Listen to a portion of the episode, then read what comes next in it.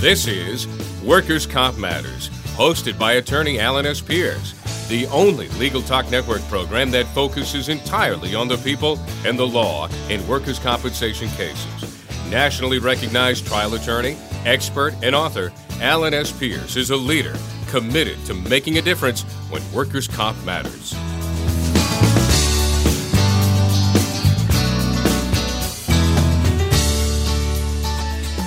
Welcome to the Legal Talk Network and our show, Workers' Comp Matters. This is your host, Alan Pierce. I am an attorney with the law firm of Pierce, Pierce and Napolitano in Salem, Massachusetts. Our practice focuses on the representation of injured workers before the Department of Industrial Accidents. Before we get started, we'd like to thank our sponsors, Casepacer, practice management software dedicated to the busy trial attorney.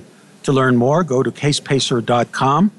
And also PINow. Find a local qualified private investigator anywhere in the United States.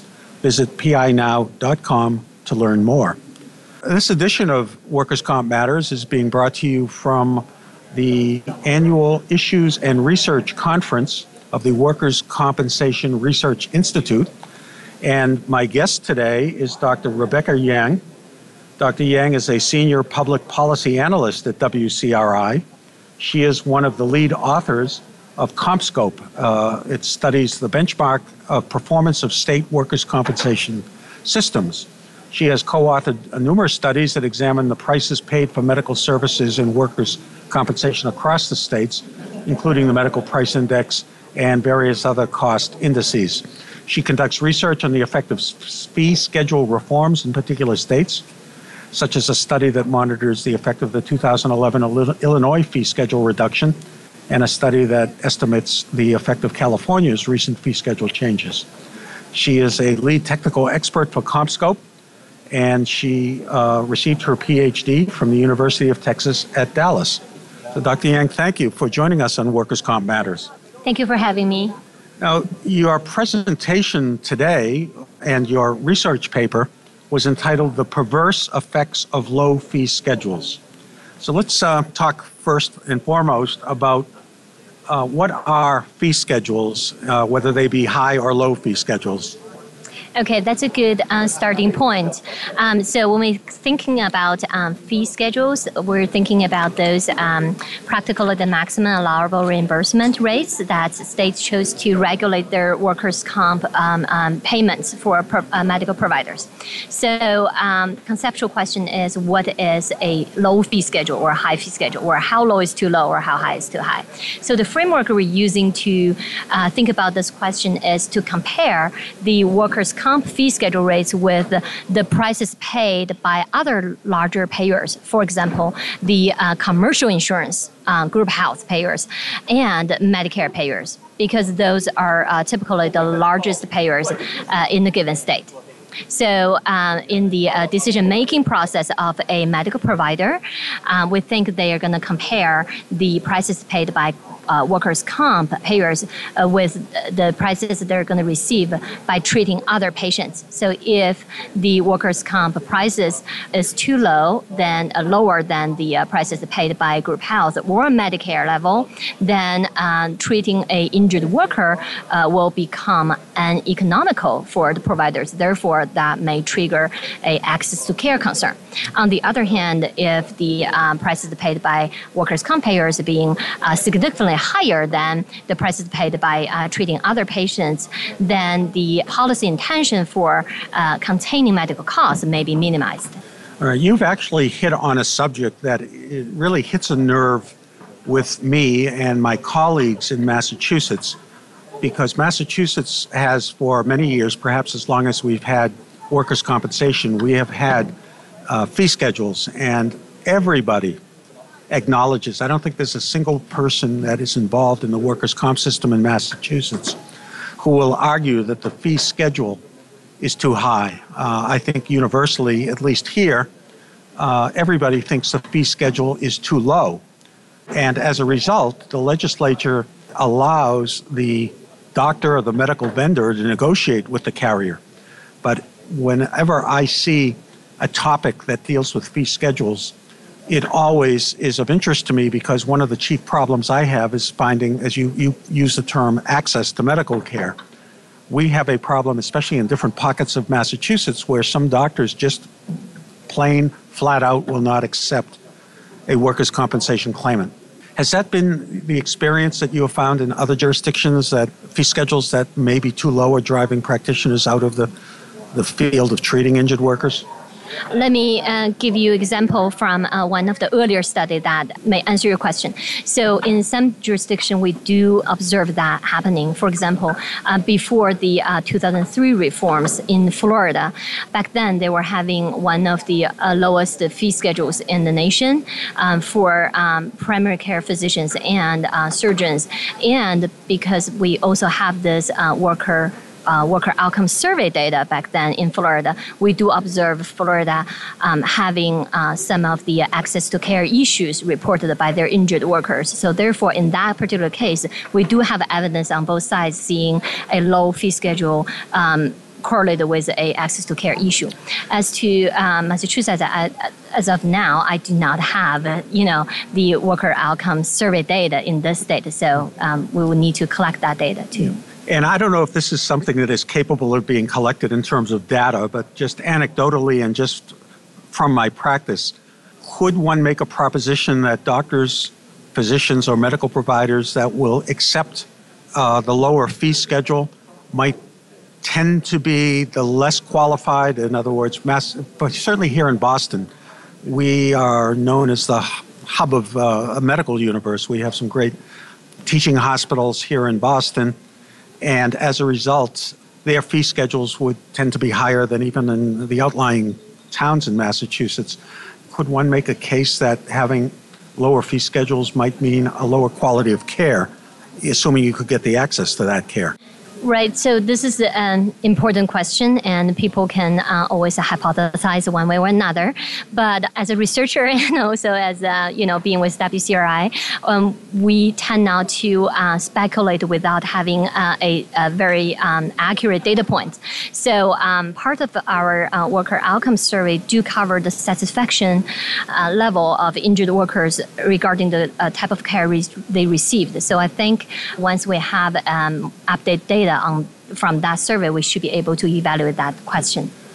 And that really brings up an interesting point, that unlike, for example, the model of Medicare or Medicaid or group health insurance or HMOs, where the provider pays the charge for the visit, the test, or the surgery, workers' comp has other facets to it, because a worker who is availing herself of medical care is generally losing time from work, and the same insurance company is paying for that. And it would seem logical that the quicker there is an improvement or maximum medical improvement or a return to work, the medical costs might pale in comparison to the other costs of indemnity benefits, weekly disability benefits, and all the other friction costs that go along with perhaps litigation or being out of work, loss of productivity by the employer, et cetera. So do you find that adds to the complexity of dealing with the prices that doctors and medical vendors are allowed to charge, keeping in mind that there's an equal and opposite reaction, if I can maybe get into physics a little bit, that you might save Peter and end up paying Paul? Yeah, okay. So I think that it's true that faster return to work and better recovery for injured workers is a better solution for everyone in the workers' comp system. Shorter duration of temporary disability and better outcomes.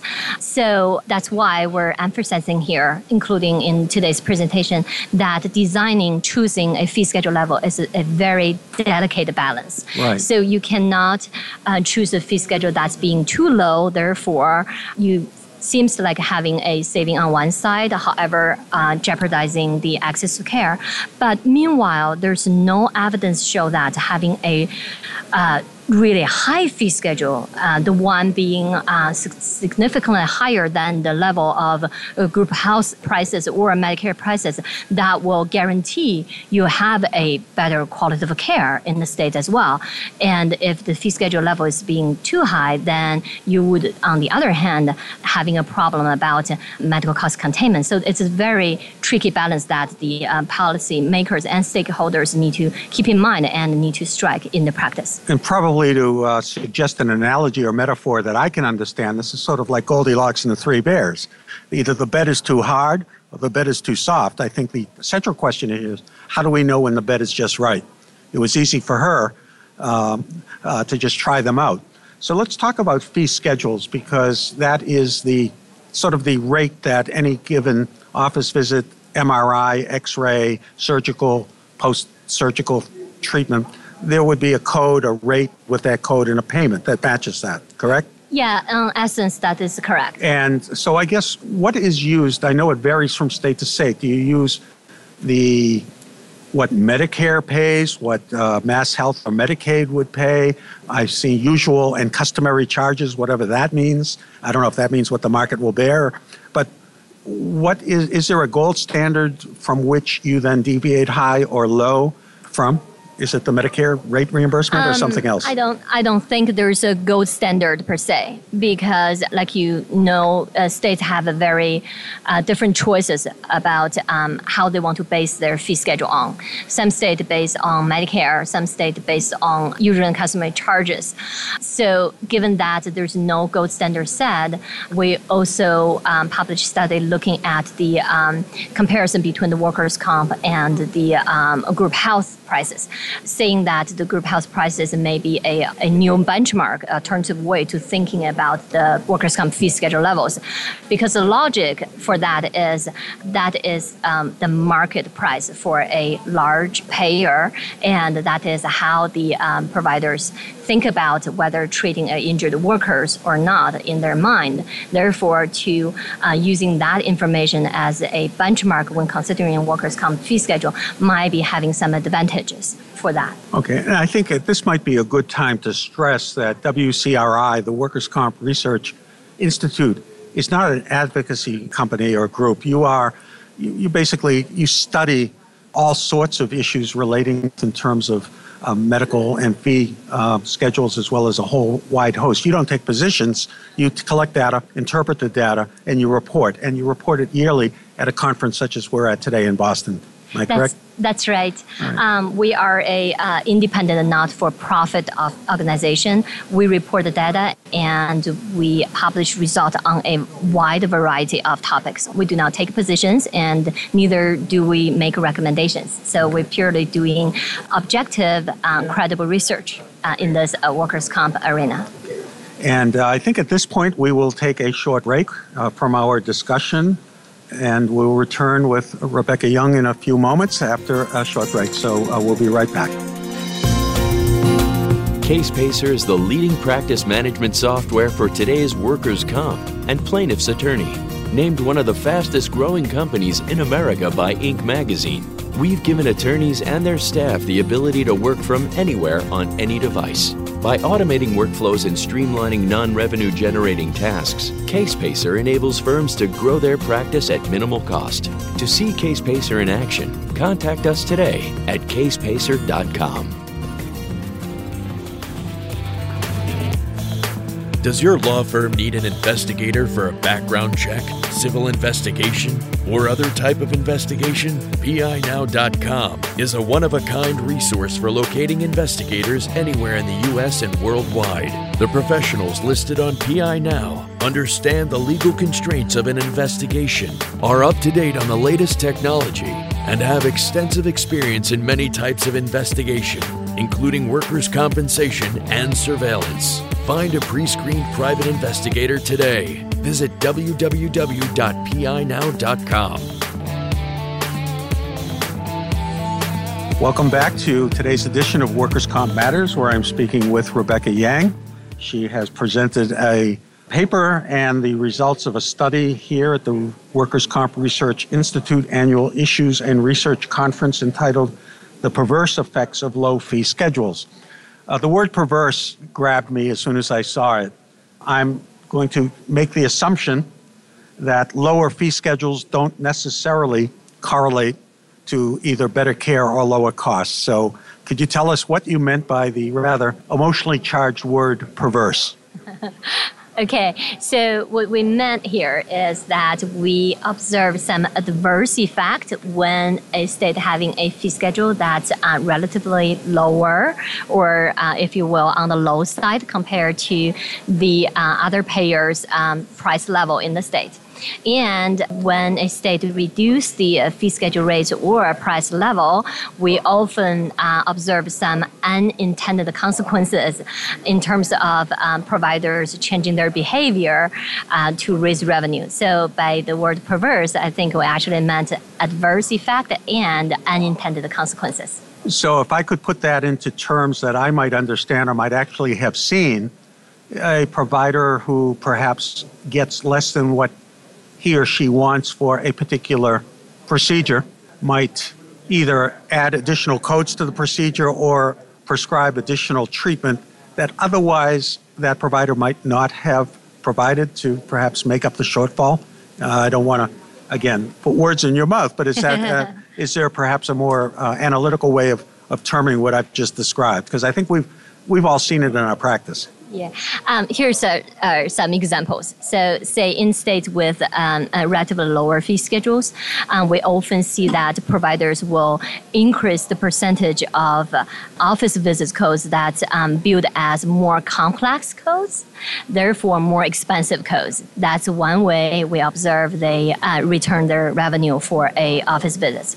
Also, we saw that in the states with relatively lower fee schedule rates, they tend to have more prevalent physician dispensing at the physician's office. That's another way to have more revenue from office visits. Also, examples from studies show that when prices were reduced because of fee schedule reforms, often you start to see providers change their behavior in terms of the billing behavior or treatment behavior to increase the revenue. I'll give you an example here. So in 2003, Florida have this fee schedule reform that significantly reduced the prices paid for physical medicine services at hospital outpatient setting. And what happened after that is we see that Florida hospitals reduce the physical medicine services provided significantly. So if we look at the percent of claims that receiving or percent of injured workers that receiving their physical medicine services from hospital outpatient department after the fee schedule reduction, that decrease from 2003 to 2012 is continuous and is totaled at 10 percentage points. So that's that kind of a behavior for changing a treatment pattern, changing a billing behavior that we're talking about here. In fact, I'm going to bring up a scenario that, to me, as a lawyer who represents injured workers, sees frequently enough that it's a concern. And I'm going to ask you whether this is something that you've seen or that you're able to even capture. And that is when the provider has a choice of determining or rendering an opinion whether, let's say, the knee injury my client is suffering from is due to years of work or is due to the natural progression of the aging process. And by going with the latter, the bills will be covered by health insurance or Medicare. By going with the work, it'll covered by workers' comp, two different fee schedules. And I have run into more than one occasion where my providers are telling my client, who's reporting that the knee is hurting because of work, that this is not a work-related condition and is a condition that he's going to bill the HMO or the health insurer or Medicare. So that from the get-go, my client may not even be able to get into the workers' comp system. Have you found, and can your research track that type of behavior in that nebulous gray area of the legal causation of an injury? There's medical causation and there's legal causation. Okay, I think you were talking about cost shifting and cost shifting or claim shifting, yes. And compensability determination here. Correct. So I think do fee schedules impact that, I guess, is my short question. So in terms of do we have a direct study that's showing do fee schedule directly impact that kind of behavior, I'm not aware of one right now. But I think an earlier session today actually kind of touched on that topic about the cost shifting. That is, there are a literature out there documenting behavior like this. The condition is when there is a workers' comp fee schedule that's lower than the HMO plans or other group health plans, then there might be incentive for providers to, especially for soft tissue injuries, to recognize that injury as more as a cumulative rather than the work-related. I think there's some literature out there document that.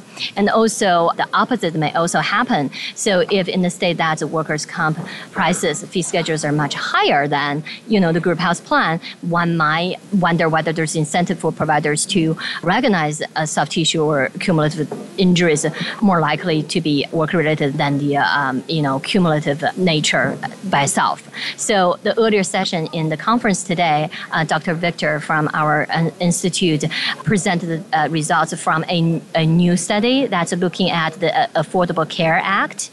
That's comparing the plan based upon the Affordable Care Act versus the workers' comp fee for service. And then one of the findings, I think, is there is a likelihood for the states using the captive plan, if you will. Commonly, that may be there's a tendency that they may observe the cost shifting from the captive plan to the workers' comp plan, which is the fee-for-service plan. Mm-hmm. Yeah, and I think the point Dr. Victor was making in his presentation that the Affordable Care Act, otherwise known as Obamacare, we've all been waiting to see what effect that would have on workers' comp in general and in specifically access to medical care. And I think the point Dr. Victor was making in his study is that the Affordable Care Act might lead to a higher number of patients whose visits will be compensated, I guess, on a capitation basis as opposed to a fee-for-service basis. So it could be more profitable for the doctor to turn this to make this a workers' comp case than a case captive case. Yeah. So the perverse effect is far-reaching. I think one would normally think lower fee schedule then correlate to lower costs, but I think what you're demonstrating is the perversity of that is it leads to recapturing those costs in other fashions. In a sense, yeah. How about high fee schedules? Is there any type of perverse effect there, except maybe driving more and more people to more and more doctors to treat? I think the perverse, in a sense, we're thinking what was the policy intention to begin with. So an important policy intention for any type of fee schedules, I think, is to contain the medical cost. Meanwhile, to ensure the injured workers' access to care. So anything deviated from the original initial policy intention, I think we can call it adverse effect or perverse effect.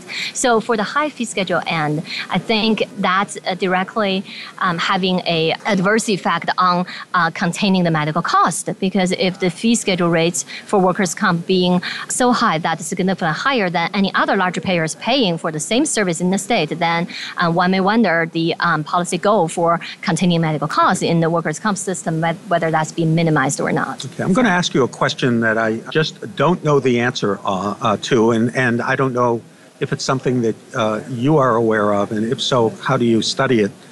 I mentioned earlier that Massachusetts has a fee schedule generally considered to be on the low side, but it has the ability to have the doctor or hospital negotiate a higher fee.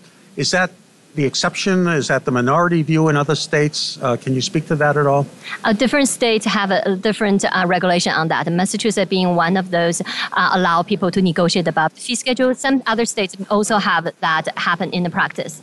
But in some other states, they have a very restricted rule saying the fee schedule maximum allowable rates need to be the ceiling. Therefore, you cannot negotiate above. So it really depends on which jurisdiction's choice about their regulation.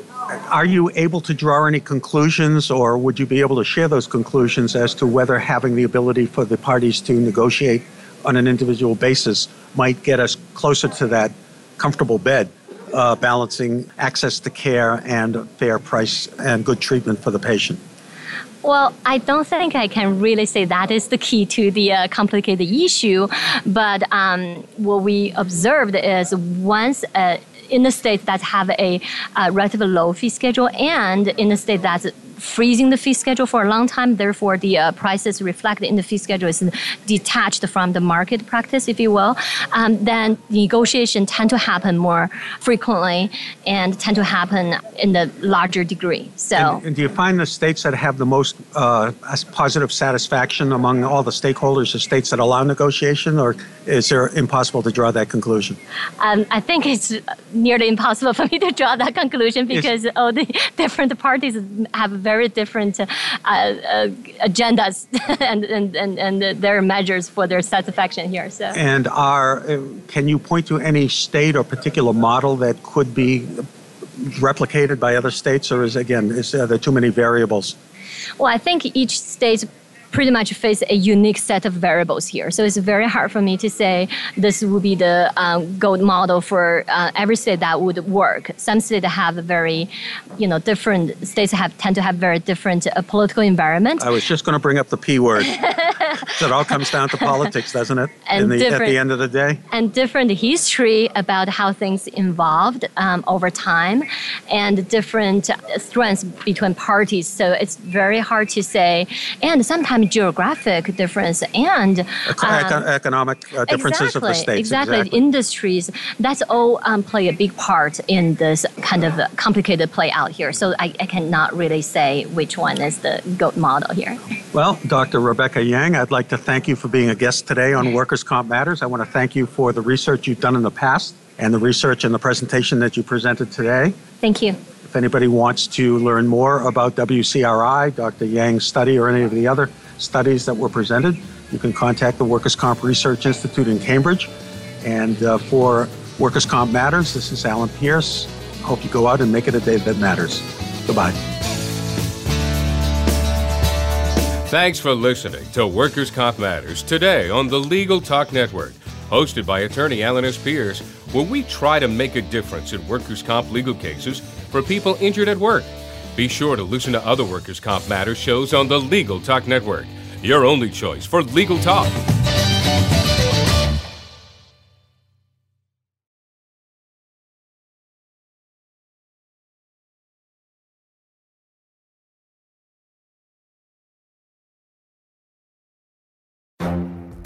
The Lunch Hour Legal Marketing Podcast, your resource for the tips and tactical advice you need to grow your business. Plus, keep up with the news and commentary you crave to stay one step ahead. It's hosted by me, Guy Sakalakis. And me, Conrad Somm. Every other week, we break down the issues holding back your marketing strategy and talk about the changes you need to be prepared for. Check out the Lunch Hour Legal Marketing Podcast wherever you get your podcasts or on YouTube.